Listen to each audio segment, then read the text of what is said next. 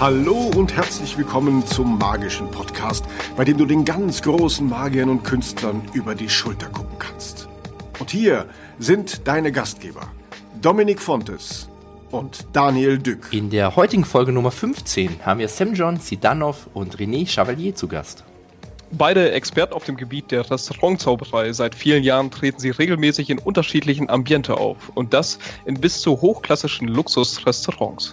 Außerdem stehen sie bei Firmen-Events und bei privaten Veranstaltungen erfolgreich als Zauberkünstler auf der Bühne. Doch die Restaurantzauberei ist für sie etwas ganz Besonderes. Hallo Sam John und hallo René. Seid ihr heute schon im Restaurant gewesen? Nein, heute nicht. Ich war heute im Restaurant, aber nicht um zu zaubern, sondern um zu essen. Sowas gibt's auch. Privat geht's auch noch. Klasse. Wie würdet ihr das, was ihr in der Zauberkunst macht, in einem Satz beschreiben? Also was ihr vermittelt, was eure Intention ist, warum macht ihr das? Warum mache ich das? Ja, ich mache das eigentlich, weil ich die magischen Erlebnisse, die ich vielleicht selber im Leben gespürt habe oder die Besonderheiten, die ich eben erlebt habe, eben einfach auch an Menschen mit diesem Mittel weitergeben möchte. Das ist einfach so im Großen und Ganzen das, was ich, warum ich das mache und warum ich das gerne mache. Also die Leute praktisch besondere Momente erspüren lassen. Klingt ein bisschen komisch, ist aber so. Ja, ich will mit Menschen einfach, ich will Menschen kennenlernen und ich will mit denen Spaß haben und ich will, dass sie mich kennenlernen. Und äh, Zauberei ist in dem Fall mein Vehikel. Also das ist das, was mir das ermöglicht. Ohne dass es komisch wird. Sonst könnte ich nicht einfach zu Menschen kommen und sagen, hier, darf ich euch kennenlernen?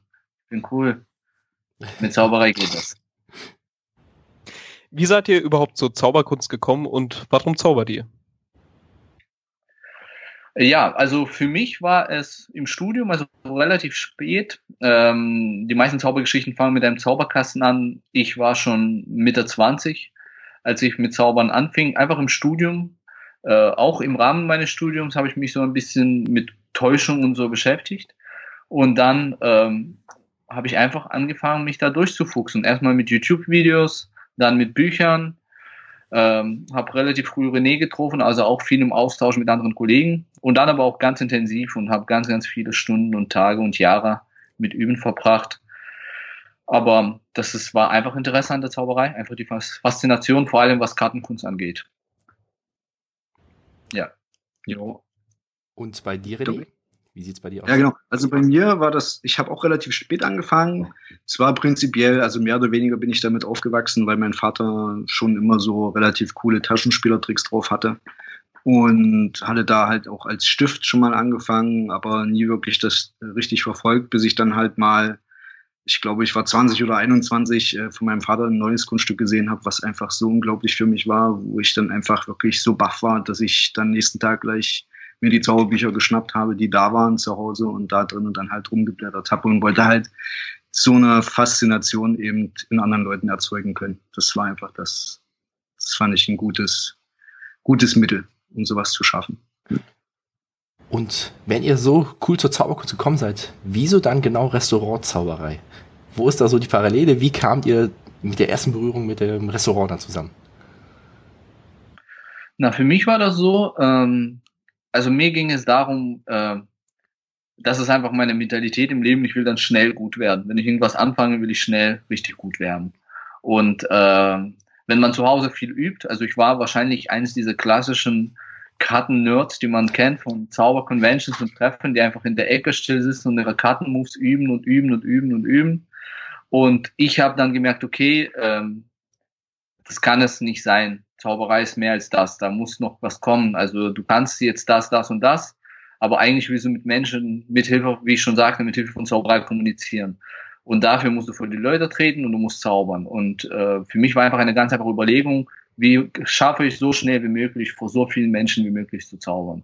Und damit ich meine zittrigen Hände loswerde, damit ich meine Aufregung loswerde, damit ich endlich die Fähigkeit erlerne, Menschen in die Augen zu gucken, während ich zaubere und nicht, auf die, äh, nicht bei mir auf die Karten. Und da war für mich ganz klar, okay, Restaurantzauberer geht nicht anders. Das geht am schnellsten, du erreichst die meisten Leute und du lernst viel. Hast ja. du bereits am Anfang auch schon Geld dafür genommen? Oder hast du das wirklich einfach nur gemacht, um deine, äh, um die Berührungsängste quasi zu vergessen? Äh, also das ist ein separates Thema. Ähm, ähm, aber an, also ich habe im, die ersten, im ersten Monat kein Geld genommen. Mir ging es nur darum, da einfach nur mich da auszuprobieren und überhaupt zu gucken, was möglich ist. Aber prinzipiell, vielleicht kommen wir später genau äh, darauf zu sprechen, wie es mit dem Geld im Restaurant aussieht.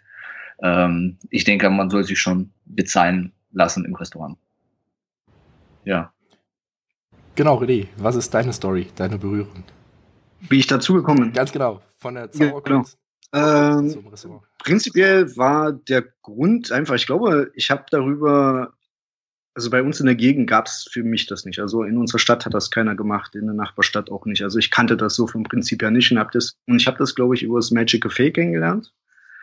Ähm, habe dort halt viel gelesen, war ein Jahr im Ausland und also in Italien habe ich da gelebt und bin wiedergekommen, habe mir einfach gedacht, das wäre einfach toll, sowas zu haben. Und dann habe ich es einfach durch Zufall bei einer Kabel 1 Reportage haben sie halt über so ein edles Restaurant berichtet und ich dachte mir, oh, das ist ja interessant, das ist genau das, was ich machen möchte. Und bin dann darauf gestoßen, dass es halt in der Nachbarstadt ist, in Jena, also die ist ungefähr eine Stunde weg. Ähm, und habe mir gedacht, Mensch, das ist doch cool, das ist auch genau möglich, sozusagen dort mal anzuklingeln. Habe dort auf die Webseite geschaut und dort gemerkt, oh, okay, die haben schon Restaurantzauberer und bin auf dessen Seite gegangen und dann stand, dass er halt in den nächsten zwei Monaten komplett umziehen wird, praktisch aus der Gegend verschwinden wird. Der Spot würde frei werden, dementsprechend hatte ich den dann kontaktiert. Und das Ganze halt auch in etwa wie bei Semyon. Es ist halt immer schön, irgendwo eine Möglichkeit zu haben, A, sein neues Material einzuspielen. Dafür ist halt die Restaurantzauberei gut geeignet, generell.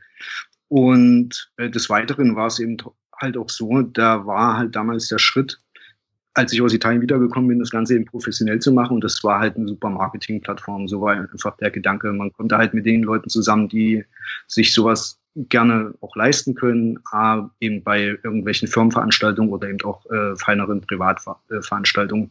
Und da war das einfach ein super Weg. Und der, ich habe den Zauberkünstler dort kennengelernt, der hat mich dann praktisch schon vorgestellt und so bin ich da eingestiegen in die Restaurantzauberei und bin dem Restaurant bis jetzt auch treu geblieben, also seit 2008.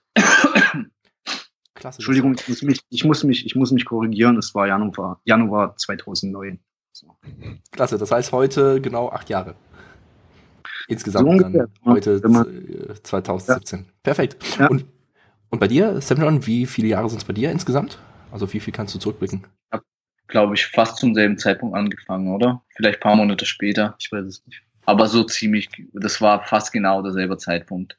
Und, äh, und das ist nämlich ein wichtiger Unterschied zwischen uns beiden. Äh, also René arbeitet wirklich in einem feinen Restaurant, wo er viele Buchungen bekommt über die Arbeit im Restaurant. Und ich hatte, wie gesagt, immer nur die Intention, Sachen auszuprobieren. Das war immer meine Absicht. Und von Anfang an, ich war, ich habe jetzt insgesamt in vier Restaurants gearbeitet, in drei wirklich über einen längeren Zeitraum, also mindestens zwei Jahre. Und das waren immer Restaurants mit mehreren Etagen oder mehreren Ebenen, die einfach rammelvoll sind, wo ich von Tisch zu Tisch gehe, ununterbrochen. Ähm, und ähm, ich kriege da, darüber auch, also Menschen kontaktieren mich, ich gebe meine Visitenkarten raus, aber ich kriege dadurch in seltensten Fällen Buchungen, weil ich einfach nicht das Publikum ist, was ich ansprichst. Was ich spreche einfach nicht bewusst das Publikum an, was mich buchen kann, weil mir geht es dort nicht darum, Folgebuchungen zu kreieren, mir geht es darum, Sachen auszuprobieren.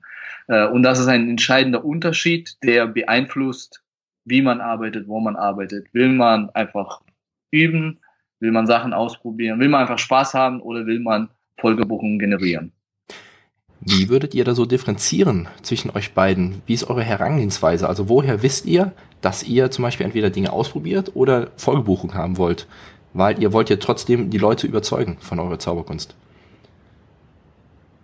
Ähm, ja, also ich, ich denke, eigentlich glaube ich, wir sehen es ähnlich. René ist nun von Anfang an einfach mit einem anderen in einem anderen Restaurant gelandet und ähm, es war von Anfang an genau das Richtige. Und mir, ich wollte einfach, also am Anfang wollte ich einfach nur irgendwo zaubern. Ich war in einem guten Restaurant, es war groß und ich äh, hab, bin sofort, habe den Kellner angesprochen, habe den Chef angesprochen und ich bin dort auch mehr oder weniger gelandet. Anfängerglück, Glück, Ähnlich wie bei René mhm. wahrscheinlich auch. Mhm.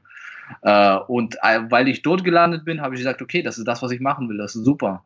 Äh, der Druck ist nicht so groß, weil es einfach Families sind, die Spaß haben und das ist eine gute Atmosphäre und das will ich weitermachen. Und René ist in einem Restaurant gelandet, wo äh, Leute sitzen, die halt auch bereit sind, Geld in die Hand zu nehmen und äh, in ein Restaurant gehen mit mehreren Gängen, wo, Mhm. also das ist Wo man halt pro anderes. Person einfach 120 Euro lässt, lässt oder sowas. Genau. Und dann. Und, Ja. er, und er hat da die Vorzüge erkannt. Also das war Nee, beziehungsweise bei mir war es ein bisschen anders. Das war das, was ich eigentlich gesucht habe so, okay. und habe es durch Zufall praktisch in den Schoß bekommen. Sowas. Ja. Na, dann, dann, dann, dann gibt's doch einen Unterschied. Es ist kein Zufall. Seid ihr dann generell immer bei demselben Restaurant ähm, angestellt? Also geht ihr immer zu demselben Restaurant hin? Oder habt ihr verschiedene? Also bei mir ist es so, dass ich jetzt bei dem einen geblieben bin. Ich suche zwar auch irgendwas jetzt bei uns in der Nähe, weil es einfach ein bisschen effektiver, ich muss ein bisschen effektiver mit meiner Zeit umgehen. Ich werde denen trotzdem treu bleiben. Wir werden uns da aber irgendwie einen neuen Deal einfallen lassen müssen. Dadurch, dass ich halt durch viele Sachen jetzt eingespannt bin. Wir sind beide Väter geworden. Das heißt also, es ist auch noch viel familiäre Verpflichtungen dazu gekommen. Und da muss ich jetzt für meinen Part da ein bisschen überlegen, wie man das anders machen kann. Äh, ansonsten will ich mir halt in der Nähe nochmal eins suchen, einfach auch mit neuen Ideen, vielleicht neue Veranstaltungsformate halt da irgendwie entwickeln. Das hätte, darauf hätte ich halt Lust. Und da werde ich mich dann jetzt halt, wenn ich wieder ein bisschen mehr Luft habe, was hoffentlich bald ist, ein bisschen mehr drum kümmern. Und äh, du? Genau, also ich habe jetzt, äh, jetzt, in diesen sieben Jahren oder acht Jahren in insgesamt drei Restaurants gearbeitet, in jedem ungefähr zwei Jahre. Beim ersten Restaurant, irgendwann gab es ein Hochwasser in Halle und das Restaurant wurde überflutet. Und äh, bis die renoviert waren und wieder am Laufen waren, hatte ich einfach schon ein anderes Restaurant gefunden. Dort war ich dann zwei Jahre und irgendwann wurde das Essen nicht mehr so gut. Also irgendwann war das dann meine Entscheidung, dort nicht mehr zu arbeiten, weil es einfach nur, weil ich nicht damit assoziiert werden wollte, weil die Menschen irgendwie unzufrieden waren. Und jetzt bin ich in einem ganz tollen Restaurant, wo ich auf jeden Fall auch läng länger bleiben werde, weil wir dort eine ziemlich coole, wir haben ein cooles Stil. Ich kann kommen und gehen, wann ich will. Ähm, ich, es gibt keine Verpflichtung. Wenn ich nicht komme, muss ich nicht anrufen, sondern ich komme halt eben einfach nicht. Und wenn ich komme, freuen sie sich. Und das ist eigentlich das, was ich brauche. Aus denselben Gründen, die René genannt hat. Ich habe jetzt Familie, ich habe ein Kind. Wenn ich mal sonntags äh, mit, meinen, mit meiner Family ausschlafen will und frühstücken will, dann komme ich halt nicht. Und das ist okay so. Und das ist für mich gerade wichtig. Und es ist ein tolles Restaurant. Wenn ihr in Halle seid, Objekt 5, besucht uns. Auf jeden Fall, komm schon vorbei. Du sprichst gerade auch schon an, Sonntagmorgen. Welche Zeit hast du da? Oder beziehungsweise Brunch, wie sieht das bei dir aus? Ist das so etwas dann? Genau, also das ist letztendlich auch ein wichtiges Thema. Wann ar- arbeitet man in einem Restaurant? Ähm, Im Grunde, wenn man es richtig machen möchte, sollte man abends arbeiten, weil abends kommt einfach nur, kommt besseres Publikum, sagen wir mal so. Ähm, und ähm, meistens ist Freitagabend oder Samstagabend, da sind die, die Abende sind ideal. Wobei besser relativ ist, muss man auch sagen. Genau, besser ist relativ, absolut. Aber das war einfach nur die Erfahrung, als ich noch Samstagabend gearbeitet habe, Freitagabend hatte ich trotzdem irgendwie mehr Buchungen generiert. Das meinst du mit besser? Genau, das meine ich mit besser. Wenn, wenn ihr darauf aus seid, Buchungen zu generieren, dann wahrscheinlich Freitagabend, Samstagabend ist sehr, sehr gut. Ähm, muss man aber auch bedenken, dass Freitagabend, Samstagabend es passieren kann, dass Menschen ein bisschen weniger Zeit haben, weil sie noch irgendwo hin wollen oder aus welchen Gründen auch immer. Äh, wir beide jetzt, sowohl René als auch ich, haben uns einfach nur entschieden, nach Jahren, wir arbeiten sonntags in der Mittagszeit. Also bei René ist es Frühstück, der fängt ein bisschen früher an, bei mir ist es Brunch. Und aus einem ganz einfachen Grund, weil wir halt Freitag und Samstagabend irgendwann so viele Buchungen hatten, dass wir es nicht mehr gewährleisten konnten, immer da zu sein. Also mussten wir mit unseren Leuten im Restaurant zusammensetzen und sagen, okay, das geht einfach nicht mehr. Ich bin fast jeden Samstag unterwegs. Lasst uns Sonntag ausprobieren. Und dann haben wir beide festgestellt, das ist eigentlich ziemlich cool. Es sind viele Familien da, es sind Leute, die Zeit haben, weil die, die frühstücken ganz entspannt, die unterhalten sich, die trinken noch einen Kaffee und das passt einfach perfekt. Die Leute sind da, um Spaß zu haben, um eine gute Zeit zusammen zu haben. Ich finde, das passt perfekt.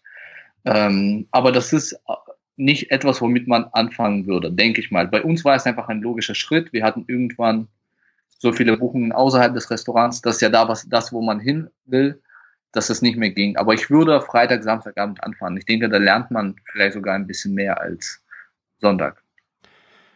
Wenn wir jetzt mal ganz konkret werden, falls, jemand von den Zuhörern von uns unbedingt jetzt auch in ein Restaurant gehen möchte, was für ein Restaurant würdet ihr dann für den Anfang empfehlen, wenn man noch keine Erfahrung mit Restaurantzauberei hat, aber trotzdem natürlich auch Folgebuchung haben möchte? Das ist schwierig zu beantworten, weil das ist mal eine individuelle Frage und es kommt halt auf den Entwicklungsstand des Künstlers an, würde ich jetzt einfach mal so sagen. Also wenn du halt weißt, also wenn du vielleicht woanders schon zaubern gewesen bist und du weißt, du kennst deine Routinen auswendig etc., dann ist es wirklich eben einfach nur deine, deine, deine Ziele bestimmen das dann, so wie du das gerade eben schon gesagt hast. Wenn man halt weiß, was man macht und man sucht halt eben die Möglichkeiten, äh, Folgeaufträge zu, man versucht Folgeaufträge zu bekommen, dann macht sicherlich Sinn, sich ein besseres Restaurant zu suchen. Weil es ja, also kommt darauf an, was man eben für Gagenvorstellungen hat, weil es ja immer darum geht, dass man halt vor Leuten praktisch sich präsentieren möchte, die dann nachher, wie Semyon das vorhin auch schon mal angeführt hat, sich auch einen leisten können. Das muss man einfach mal so sagen. Wenn man jetzt zu McDonalds gehen würde, das Beispiel, aber dort sowas machen würde, dann, dann ist die Wahrscheinlichkeit nicht so hoch, dass man Leute trifft, die dann wirklich einfach auch ein paar hundert Euro und ein paar hundert Euro mehr ausgeben. So, das muss man einfach im Hinterkopf behalten. Also ähm, da ist jetzt wirklich der Wert, also ich würde da Wert drauf legen, dass man dabei dann halt wirklich auch schon weiß, was man macht. Man weiß, wie man Leute unterhält, man weiß, wie man ähm, einfach den Leuten Freude bereitet, etc. Das muss man einfach wissen. Und wenn man das kann, dann stehen einem da sicherlich auch die Türen offen, in, in feineren Restaurants einfach zu agieren. Wobei eben halt auch Restaurants der oberen Mittelklasse sicherlich auch schon gute Plätze sind. Also wenn man auf Familien, also kommt es ja natürlich darauf an, was für Veranstaltungen man sucht für Folgeaufträge. Wenn man halt irgendwie Familienfeiern sucht etc., dann ist halt die Möglichkeit sicherlich auch in feineren äh, oder in besseren oder oberen Mittelklasse-Restaurants ist man da sicherlich auch gut aufgehoben. Und wenn man auf Firmenveranstaltungen aus ist, dann wäre es vielleicht besser, hm. äh, eins dieser Haute Cuisine Fine Dining Restaurants zu nutzen. Genau. Also eine einfache Regel für euch, für die Zuhörer, äh, äh, wonach man sich richten kann. Man sollte grundsätzlich, bevor man äh, sich vorstellt in einem Restaurant, sollte man dort als Gast mal gewesen sein. Also guckt euch natürlich die Preise fürs Essen an und eine ganz einfache Regel, die ich gelernt habe von Menschen, die in Restaurants arbeiten. Keine Tischdecker, ein einfaches Restaurant, weiße Tischdecker, Mittelklasse-Restaurant, Tischdecker, und mit Besteck und Teller und gedeckt, dann seid ihr in einem ganz feinen Laden. Mit äh, Besteck muss man ganz Wert drauf legen, genau. so. Nein, aber wenn Besteck schon auf dem ja, Tisch liegt. Wenn es schön ganzen, ist. Für die ganzen fünf Gänger. Stoffserviette etc. Genau, so. Stoffservietten und so weiter. Aber das sieht man auch ganz einfach auf der äh, Karte. Also einfach die Preise auf der Karte, die helfen einem da auch schon weiter. Also, also wenn man es nicht bezahlen kann, dann ist man, glaube ich, im, äh, im richtigen Restaurant. Ne? Also äh, eine schöne Geschichte, die uns mal, nicht schöne Geschichte, aber ein Beis Beispiel, das uns mal Timon von Berlipsch gegeben hat. Wir haben mit, uns mit dem auch über Restaurantzauberei unterhalten. Er hat gesagt halt, was ihm so sein Einstieg in die feineren Auftritte verschafft hat, war auch ein Restaurant und er hat in einem ganz kleinen Sushi-Restaurant gearbeitet haben äh, und das war das erste Sushi-Restaurant in Berlin und äh, das verschafft ihm halt die ersten richtig guten Auftritte. Ähm, und wie gesagt, wie René erklärt hat, wenn ihr auf Folgebuchungen aus seid, ist es das, was ihr braucht. Stellt euch aber darauf ein, dass ihr halt nicht Sachen ausprobieren dürft. Ihr müsst da immer gut sein. Also alles, was ihr macht, muss sitzen. Leute müssen lachen, die müssen im richtigen Moment richtig reagieren. Äh, das muss einfach alles funktionieren. Ihr könnt da keine Sachen ausprobieren. Ihr werdet da auch nicht den ganzen Abend zu tun haben. Ihr werdet meistens einfach nur rumsitzen an der Bar und dann holt euch der Kellner heran und dann geht er an den Tisch und zaubert. Wenn ihr aber Sachen ausprobieren wollt und ständig von Tisch zu Tisch und äh, neue Sachen ausprobieren, neue Gags ausprobieren, dann seid ihr in einem Familienrestaurant besser aufgehoben. Das ist richtig. In so einem Haute Cuisine Restaurant, da ist es eben halt nicht so, dass am Abend äh, zweimal der gleiche Tisch belegt ist, sondern dann ist es halt ein Tisch. Und je nachdem, also der Tisch ist einmal belegt und die sitzen dann halt den ganzen Abend da dran. Also in dem Restaurant, wo ich arbeite, da sind die Leute einfach mal drei Stunden oder vielleicht auch länger. Und dann ist der Tisch den ganzen Abend besetzt. Und dann hat das Restaurant selber auch nicht unzählig viele Tische. Das heißt also, man ist dadurch limitiert. So, das stimmt. Und äh, dementsprechend ist da halt auf jeden Fall Wert drauf zu legen. Und jetzt hattest du noch mal was wegen Üben gesagt. Das ist einfach nicht der richtige Ort dafür. Lass mal's, genau. Aber es war noch ein bisschen was anderes. Aber gut, lassen wir es einfach so dabei. Das ist ein sehr komplexes Thema auf jeden Fall. Hm. Ja, Atomphysik ist nichts dagegen. Wie bereitet ihr euch auf die Restaurantzauberei vor? Habt ihr einen Koffer, in dem alles drin ist und der steht immer bei euch äh, zu Hause und den nehmt ihr dann einfach und dann geht's los? Oder wie sieht das bei euch aus? Also man sollte sich duschen vorher. Man sollte sich rasieren. Man sollte sich was ordentliches anziehen. Aber äh, um deine Frage richtig zu beantworten, äh, ja, also es gibt eine kleine, also bei mir, ich habe wie so eine kleine Tasche mit Reißverschluss und dort äh, liegt einfach alles drin, was ich brauche, um in einem Restaurant arbeiten zu können. Ja. Ich bin da ein bisschen chaotischer. Bei mir liegen die Sachen halt einfach immer rum, in meiner Schublade. Und ich packe mir die zusammen, wie ich sie brauche. Also bei mir ist dann halt immer vorher schon alles, bis auf zwei Kunststücke, die nehme ich so im Koffer mit, äh, ist alles immer schon bereit. Also alles in den Taschen verteilt, in, im Sakko, in der Hosentasche und in der Weste. Und dementsprechend fahre ich dann so los. Ihr habt ja jeweils verschiedene Packs, Zauberkunststücke in Packs zusammengefasst. Könnt ihr da mal drauf eingehen? Warum und was für einen Sinn hat das? In Sets. In Sets, genau. Zusammengefasst. Mehrere Kunststücke. Ähm, also ich habe schon seit langer Zeit drei Sets, wenn ich in einem Restaurant arbeite. Und das hat äh, mehrere Gründe.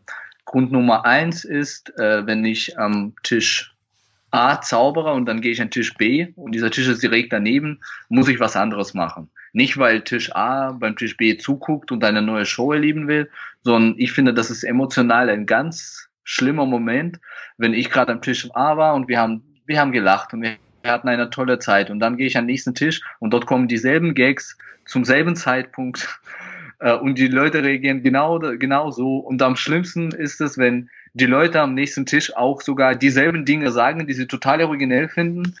Und ähm, das ist einfach ähm, kein schöner Moment. Ja, also wie gesagt, ein gutes Beispiel ist, äh, du bist in der Disco und tanzt mit deiner Freundin und du sagst hey, hey Baby, das ist unser Lied. Und auf einmal läuft deine Ex-Freundin vorbei und sagt, hey, das ist unser Lied.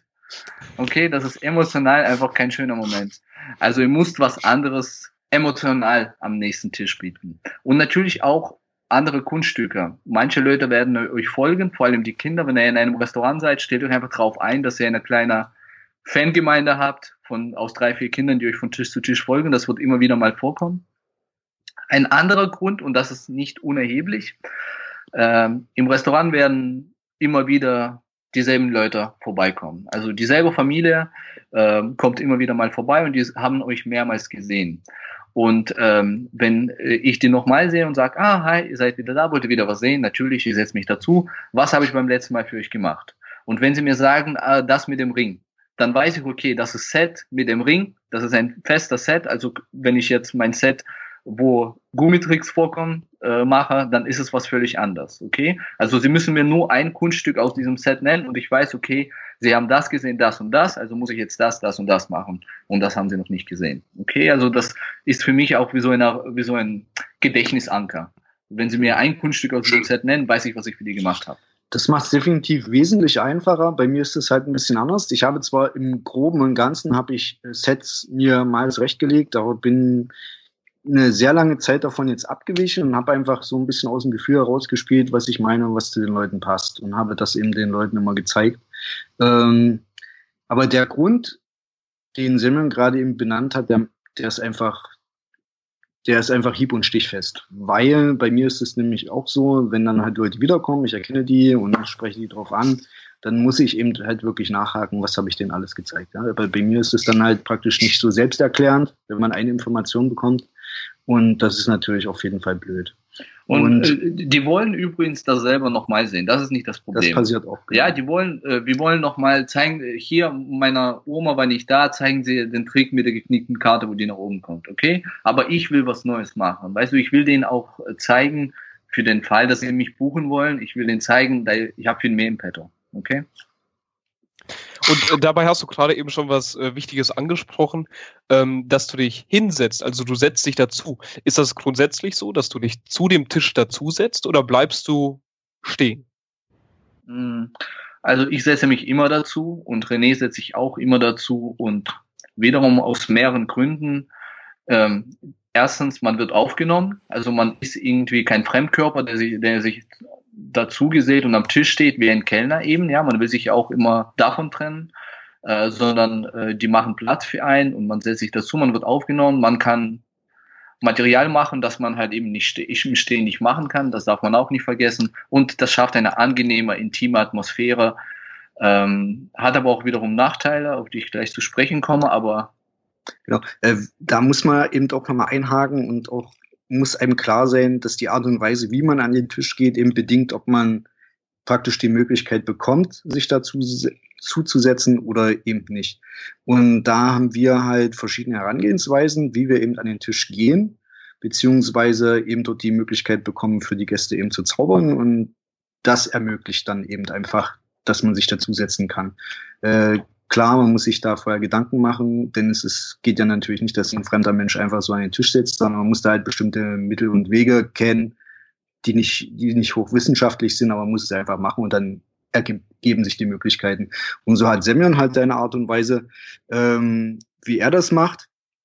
Und bei mir ist es eben einfach so, das ist halt vom Hause aus so abgesprochen, dass halt äh, im Idealfall sozusagen der Restaurantchef sich ähm, praktisch mich an dem Tisch anpreist und dann die Gäste darauf vorbereitet, dass ich zwischen Hauptgang und Dessert zu denen an den Tisch komme. Und dort wird dann für mich ein extra Stuhl, der halt äh, besonders dekoriert ist, sozusagen, äh, dorthin gestellt. Und die Leute erwarten mich dann, wenn ich an den Tisch trete, wissen die genau, was passiert, etc. So, das ist halt so im, im Großen und Ganzen das, wie man das eben machen kann. Also jetzt im Detail war es bei mir immer zum Schluss jetzt ein bisschen anders, aber so haben wir das auf jeden Fall eine sehr, sehr lange Zeit gemacht. Und warum das äh, jetzt ein bisschen anders gelaufen ist, darüber kann man nachher vielleicht auch mal reden. Also René macht das natürlich also so sollte man es machen. Er kommt an den Tisch, die Fenster werden abgedunkelt, es fängt draußen an zu regnen. Dann. Schneien ein, auf, äh, auf Genau, ein, ein, ein Geigenspieler kommt in den Raum und fängt an zu spielen. Also so sollte man es idealerweise machen. Wie schön. Ähm, ich mache es viel ganz anders. Ich stelle mich am Tisch einfach selber vor und versuche die Menschen von mir, von mir zu überzeugen. Und wenn sie gesagt haben, ja, ich darf ähm, ich darf für die zaubern, dann sage ich einfach nur, äh, okay, darf ich mich dazusetzen? Und wenn sie ja sagen und kein Stuhl da ist, dann ist es für mich kein Problem. Ich renne durch das halbe Restaurant, bis ich meinen Stuhl gefunden habe und dann stehe ich ihn dazu und setze mich auch dazu. Aber ich setze mich auf jeden Fall immer dazu. Eine Sache, die ich erwähnen möchte und äh, die musst du einfach bedenken, wenn er im Restaurant zaubert und nicht dazusetzt. Ähm, es ist eine wichtige Überlegung, ob ihr wollt, dass Leute applaudieren. Das hängt sehr stark von der Größe des Restaurants ab. Und es hängt auch sehr stark davon ab, wie weit die Leute voneinander sitzen. Wenn es, wenn es so dicht bepackt ist und die Leute sitzen dicht beisammen, dann wollte vielleicht nicht, dass Leute applaudieren, weil das könnte die anderen belästigen. Und dann, wenn ihr den nächsten Tisch kommt, seid ihr nicht der Typ, der für tolle Stimmung gesorgt hat, sondern ihr seid der Typ, der dafür gesorgt hat, dass das die jetzt total belästigt werden. wurden. Okay? Mhm. Äh, ihr müsst es also bedenken. Äh, ähm, wenn er aber wollte, dass Leute applaudieren, ist es im Sitzen ein bisschen schwerer, als wenn er steht. Das ist einfach nur, ich kann, kann es nicht beschreiben, das ist so körperenergietechnisch, ja. Wenn er steht, sind die Leute eher bereit, euch zu applaudieren, als wenn er sitzt. Also wenn er sitzt und wollt, dass die Leute applaudieren, ähm, also ich, wie gesagt, zum Beispiel beim, in meinem Restaurant ist es so, es gibt einen Ort, da stehen die Restaurants ganz dicht, äh, die Tische ganz dicht beieinander, da will ich nicht, dass die Leute applaudieren, weil das könnte die Leute drumherum belästigen und dann gibt es Tische, die sind so ein bisschen weiter weg, da sollen die ruhig applaudieren. Äh, und dann musst du dafür sorgen, dass die Leute applaudieren. Mein einfachster Trick der Welt ist, ich hole mir einfach einen Assistenten, also nicht, ich hole ihn nicht mehr, sondern ich zaubere mit jemandem und dann sage ich hier Applaus für Stefan oder äh, Gretchen oder ich weiß nicht, wie ich jetzt auf, auf so einen Oma-Namen gekommen bin. äh, Applaus für Steffi. Und dann applaudieren die Leute und dann wissen die, ach okay, das dürfen wir. Und dann machen sie das die ganze Zeit. Das heißt schon das relativ weiter.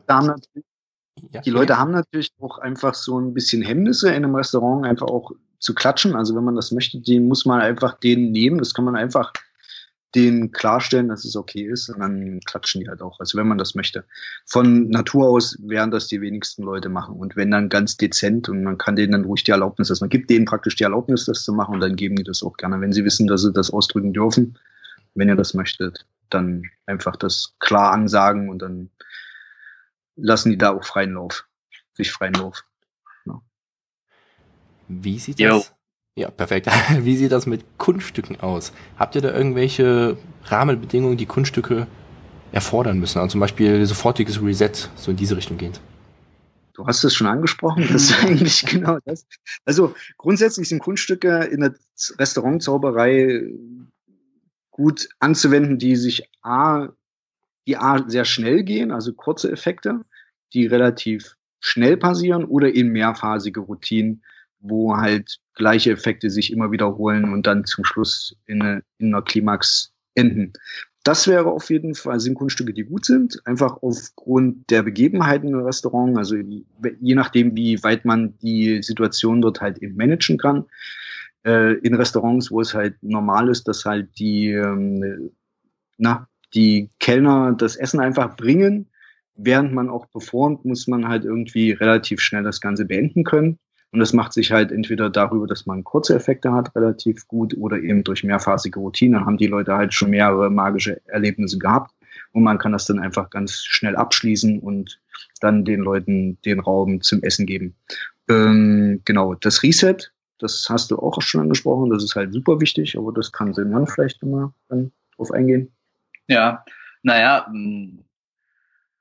ich denke, das würde jetzt den Rahmen sprengen, im Detail darauf einzugehen, äh, was Reset bedeutet, aber ganz einfach runtergebrochen, äh, wenn er Kunststücke vorführt und wie wenn er etwas aus der Tasche herausgenommen hat, ihr muss genau wissen, in welcher Tasche euer Kartenspiel ist und das muss genau in dieselbe Tasche zurück, idealerweise im selben Zustand wie vorher.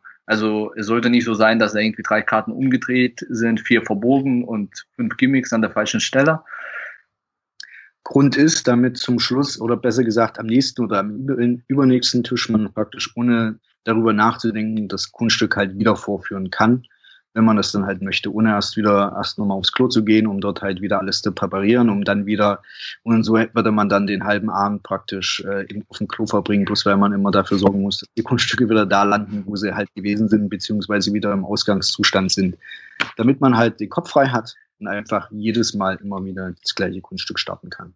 Genau. Also ich kann euch nicht sagen, wie oft ich am Anfang auf der Toilette stand und mein äh, Memo Memorize Deck nochmal sortiert habe, weil ich schon wieder irgendwas verpeilt habe. Ja, also man muss einfach an solche Dinge denken. Ist aber auch cool, weil dadurch hast du natürlich die Folge nochmal schön studiert und geübt. Das stimmt, man übt. Zeigst du Memorize trotzdem noch im Restaurant oder hast du es deswegen komplett rausgenommen? aber nur für mich. Also letztendlich, äh, das wollte ich auch sagen zur Auswahl der Kunststücke. Ähm, also ich mache jetzt in der Tat im Moment Kunststücke, die würde ich keinem empfehlen, in einem Restaurant zu machen oder im professionellen Setting zu machen, weil das sind Sachen, die sind unnötig kompliziert äh, und übertrieben schwer. Das ist echt unnötig.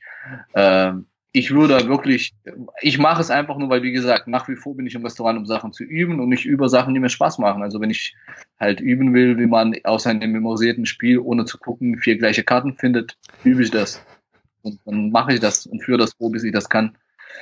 Ähm, ich würde aber wirklich jedem raten, sich einfach ganz einfache Sachen auszusuchen und äh, versuchen, die zu perfektionieren. Klare Effekte, äh, wie gesagt, kurze Effekte, starke Effekte, wie René schon sagte, mehrphasige Routinen, wo ihr ähm, nach jeder Phase Schluss machen könnt, weil wie gesagt Essen kommen könnte ähm, oder sonst was für eine Unterbrechung. Ähm, also man sollte auf jeden Fall, also selbst wenn ich jetzt komplizierte Sachen mache, sind es trotzdem klare Effekte. Das müssen Sachen sein, die man ganz einfach erklären kann. Er hat eine Karte genommen, mir auf die Hand gelegt und dann war es die Karte, die ich gedacht habe. Äh, er hat äh, mir eine Münze in die Hand gelegt, ich habe mich darauf konzentriert und die war verbogen. Ähm, also solche einfachen, prägnanten Dinge. Äh, was natürlich auch sehr gut ist, und das ist etwas, so ein neues Konzept, an dem ich arbeite.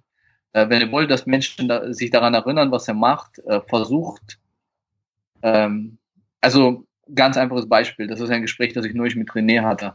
Äh, alle Ahnemann. Ich weiß nicht, ob die meisten Zauberer das kennen. Es gibt so ein Zauberkunststück von Ahnemann. Eine Karte kommt in die Hand, streng genommen, man schnipst und sie verwandelt sich. Das ist gefühlt nichts. Also das ist eine coole Sache. In dem Moment super starke Reaktion. Aber dann macht man Herbert von Dennis Bär und die Leute drehen durch und die erinnern sich Jahre danach. Also ich kann euch nicht sagen, wie oft zu mir Menschen gekommen sind, Monate und Jahre später und gesagt haben, äh, haben Sie Herbert dabei? Okay? Also äh, versucht auch Dinge zu machen, die irgendwie so einen komischen Twist haben, irgendwie eine coole Idee, eine coole Präsentation. Ein, einen Hook, sozusagen Hook, genau. etwas haben, woran die Leute sich halt wirklich erinnern können. Genau. Wie halt der Herbert, das Gummiband oder halt der Pömpel. Tiny Plunger, ja, dieser kleine, äh, wie heißt das auf Deutsch? Ja, Pömpel. Pömpel, Pömpel ja. genau. Genau.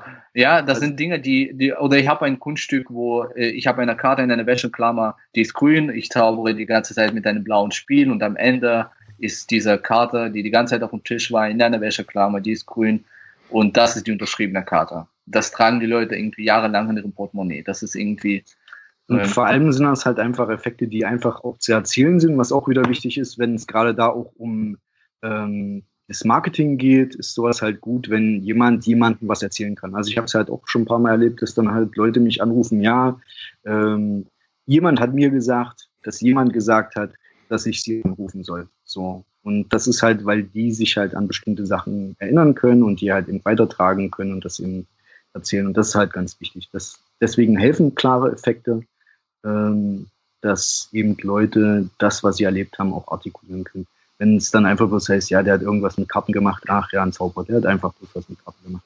Ja, also das hilft halt nicht weiter. Weil wenn man irgendwie so ganz konkrete Sachen sagen kann, die praktisch für die Leute ein äh, zumindest als Alleinstellungsmerkmal irgendwie dienen, dann hilft sowas halt immer unwahrscheinlich weiter.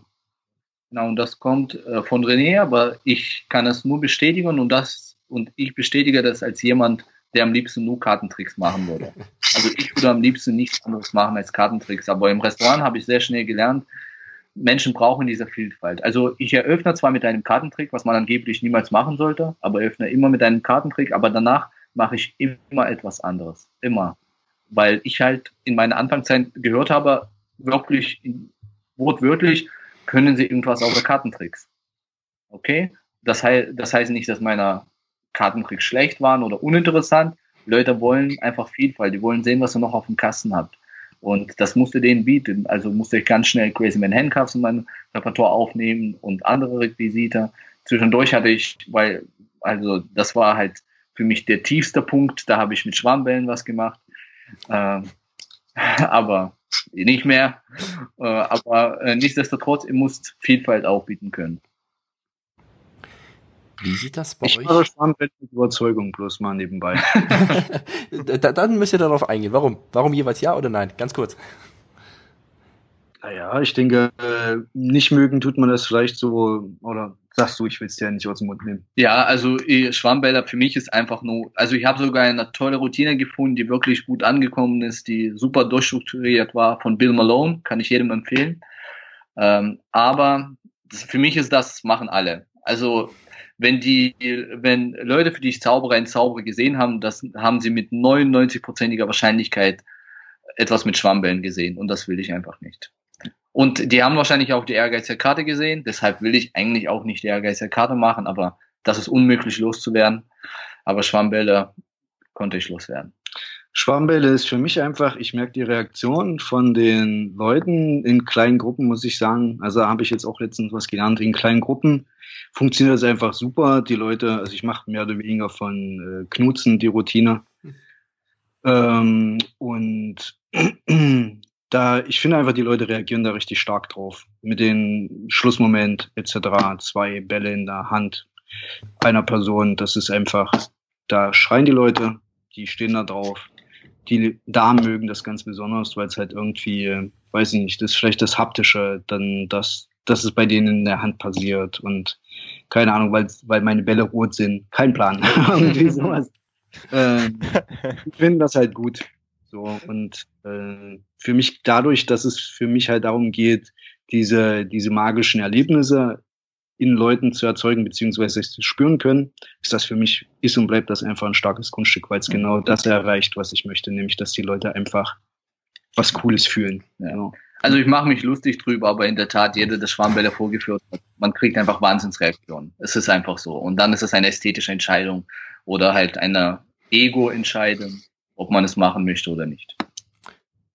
Wenn ihr eure Gäste, eure Zuschauer dann auf eurer Seite habt, am Ende eure Routine. Wie sieht das dann aus? Gibt ihr denen dann eine Visitenkarte? Habt ihr dann Werbung auf den Tischen? Wie stellt ihr den Kontakt zu denen her? Ähm, also ich will noch eine Sache erstmal schnell sagen, äh, äh, dazu, wie man vom Tisch gehen sollte. Also, weil das ist die Erfahrung, die ich gemacht habe und ich finde sie, das war für mich auch was Wichtiges, was ich gelernt habe. Also irgendwann, wenn man gut ist, schafft man es, dass das letzte Kunststück die Menschen einfach völlig zerstört. Okay, also ähm, ohne jetzt zu, rumzuprotzen, aber wenn ich ein letztes, mein letztes Kunststück mache, dann brauchen die Leute wirklich ein paar Minuten Zeit, um einfach klarzukommen. Also sprich, die sitzen da, du hast es aber gesehen, nee, aber die Karte war doch blau und jetzt ist die grün, zeig mir das Spiel, dann schauen sie sich das Spiel an und so kann man nicht vom Tisch gehen. Ja, die Leute sind so in ihren Köpfen, das wäre einfach nur ein, schle ein schlechter Zustand, um die Leute zu verlassen. Also mache ich danach etwas, was sie zurückholt. Und zwar, ich mache dieses Kunststück mit der kleinen Hand von Michael Lamar. Und das ist etwas, wo die Leute einfach richtig lachen. Und die lachen entspannen. Um, genau, die entspannen und die lachen umso mehr, je stärker euer Abschlusskunststück war. Weil die brauchen, man, da ist so viel Spannung in, in, in ihnen, einfach nur dadurch, dass sie es alles nicht begreifen. Die brauchen einfach nur diese Entspannung und dann lachen die und die freuen sich und so möchte man vom Tisch gehen. Man will sie in diesem Zustand lassen von, ey, das war super, das war so lustig und das war so cool. So will man vom Tisch gehen und nicht, das ist ein toller Zauberer oder ist richtig gut. Äh, so will man nicht vom Tisch gehen. Man will vom Tisch gehen und denken, wir hatten eine tolle Zeit, das war super lustig, das war toll. Äh, also erstmal das, das ist das, was ich mache, bevor ich irgendwie mich verabschiede oder sonst was. Äh, und ähm, äh, ich lasse keine Visitenkarten am Tisch. Das ist eine Methode, die man anwenden könnte. Ich mache das nie. Was ich mache, ich habe ein kleines Büchlein.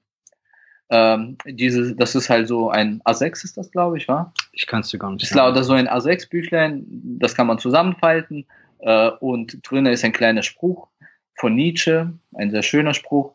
Und drinnen sind zwei Schlitze, da kann ich eine Karte reintun. Also sprich, wenn Sie eine Karte unterschrieben haben und ich habe damit gezaubert, kann ich sie da reintun und draußen äh, außen ist mein Logo und äh, auf der Rückseite sind meine Kontaktdaten. Das ist ein kleines Etui sozusagen, genau. wie, eine, wie eine Postkarte, die einfach in der Mitte einmal zusammengefaltet ist, mehr oder weniger, und so kann man sich das vorstellen. Genau.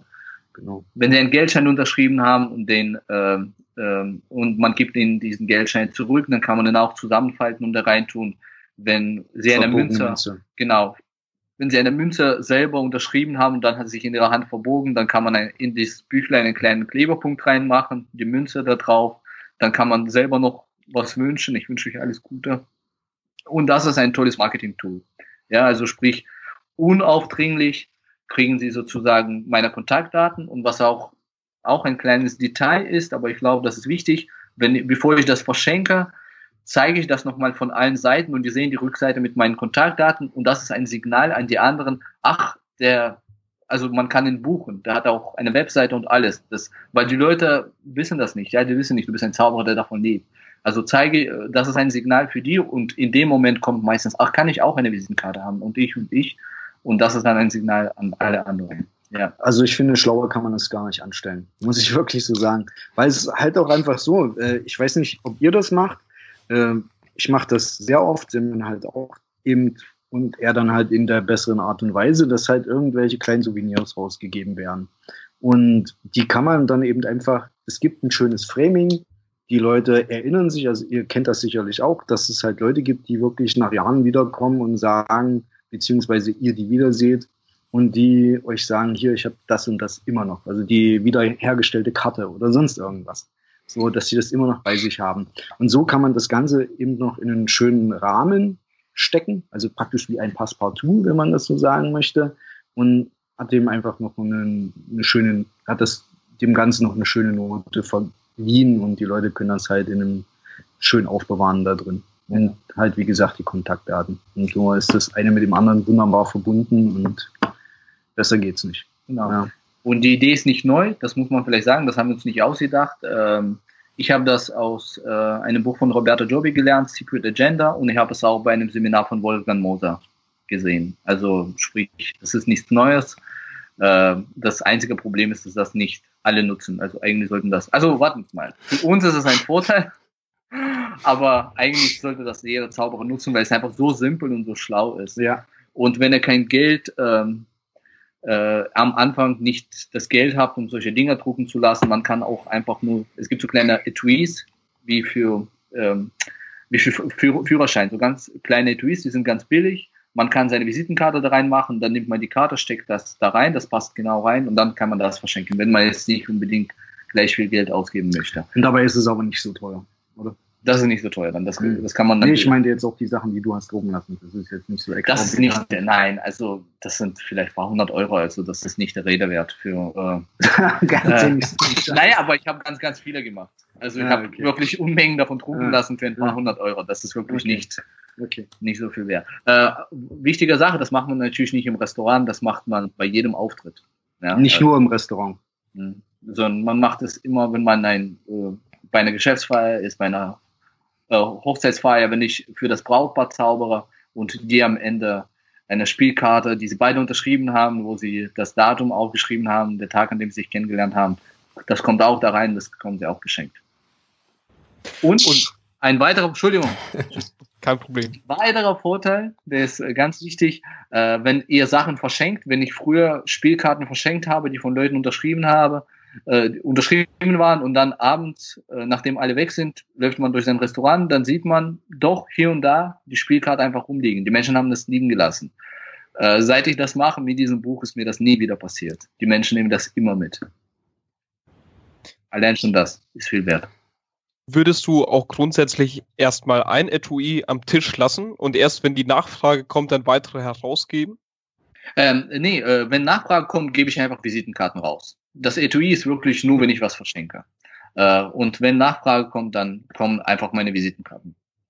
Und das Schöne ist eben einfach auch so, das zu triggern, ja, das ist einfach, oder auszulösen, um im Deutschen zu bleiben, das ist echt schon ziemlich smart, weil das, ja, wie eine Applausgeste, wenn man so sagen möchte, ja, das ist praktisch die Visitenkartengeste.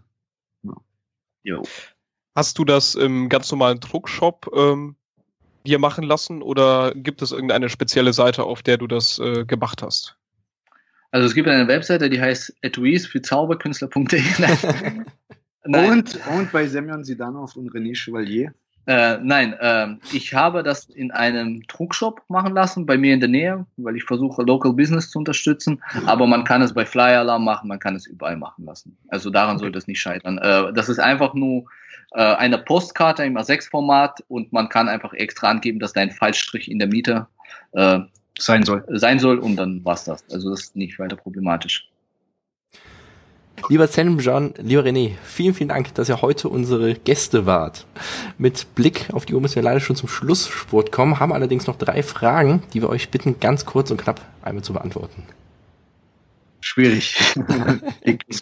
Gibt es einen Ratschlag, den ihr jemandem mitgeben könnt, der sich mit der Zauberkunst beschäftigt? Werdet gut. Also üben, üben, üben. macht die Zauberei nicht, weil ihr Geld damit verdienen wollt. Macht die Zauberei der Kunst wegen und werdet gut darin, so gut wie ihr könnt. Könnt ihr ein Buch, ein, ein Kunststück oder eine Webseite besonders empfehlen?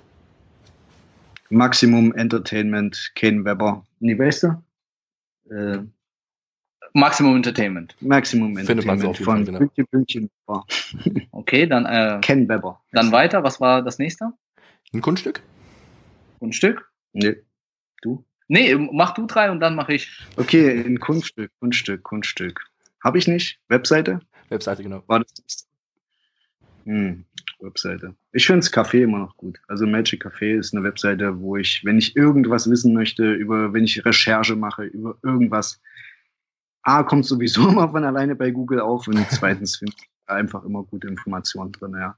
Auch wenn man sich natürlich immer in einem Forum gerade durch viel Mist durcharbeiten muss, aber da kommt man auf jeden Fall schlussendlich immer zu guten Informationen, die einem weiterhelfen, finde ich.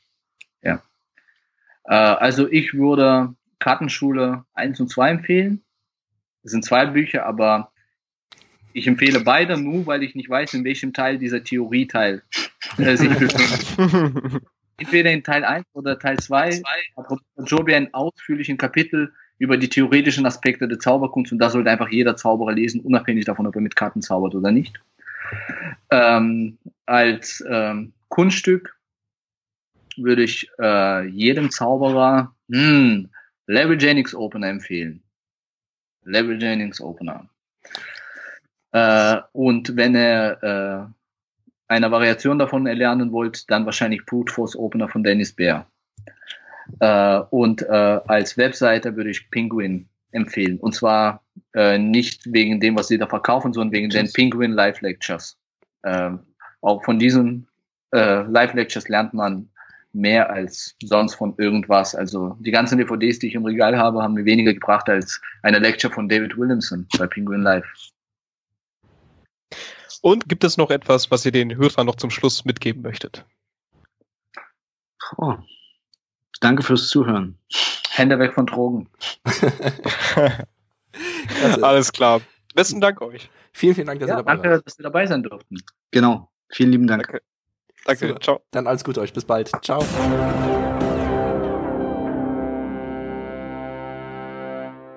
Das war's mit unserem heutigen Podcast. Vielen Dank, dass du bis jetzt zugehört hast. Unser Zitat der Folge kommt von Harry Houdini. Er sagte einmal, Mein Gehirn ist der Schlüssel, der meinen Verstand freisetzt. Wenn es dir gefallen hat, freuen wir uns über deine Empfehlung an deine Freunde und über eine 5-Sterne-Bewertung bei iTunes. Denn das Beste, was du für uns tun kannst, ist eine Empfehlung an andere. Und je mehr positive Bewertungen wir auf iTunes haben, desto mehr werden diesen Podcast finden und umso mehr werden an den Infos, die wir für euch zusammenstellen, teilhaben können. Wenn du Vorschläge für weitere Interviewpartner hast oder Anregungen im Allgemeinen, freuen wir uns auch über deine persönliche Nachricht auf Facebook, per Mail oder beim Besuch auf unserer Webseite. Du findest uns unter facebook.com-und Magischer Podcast. unter Magischer Podcast. .de.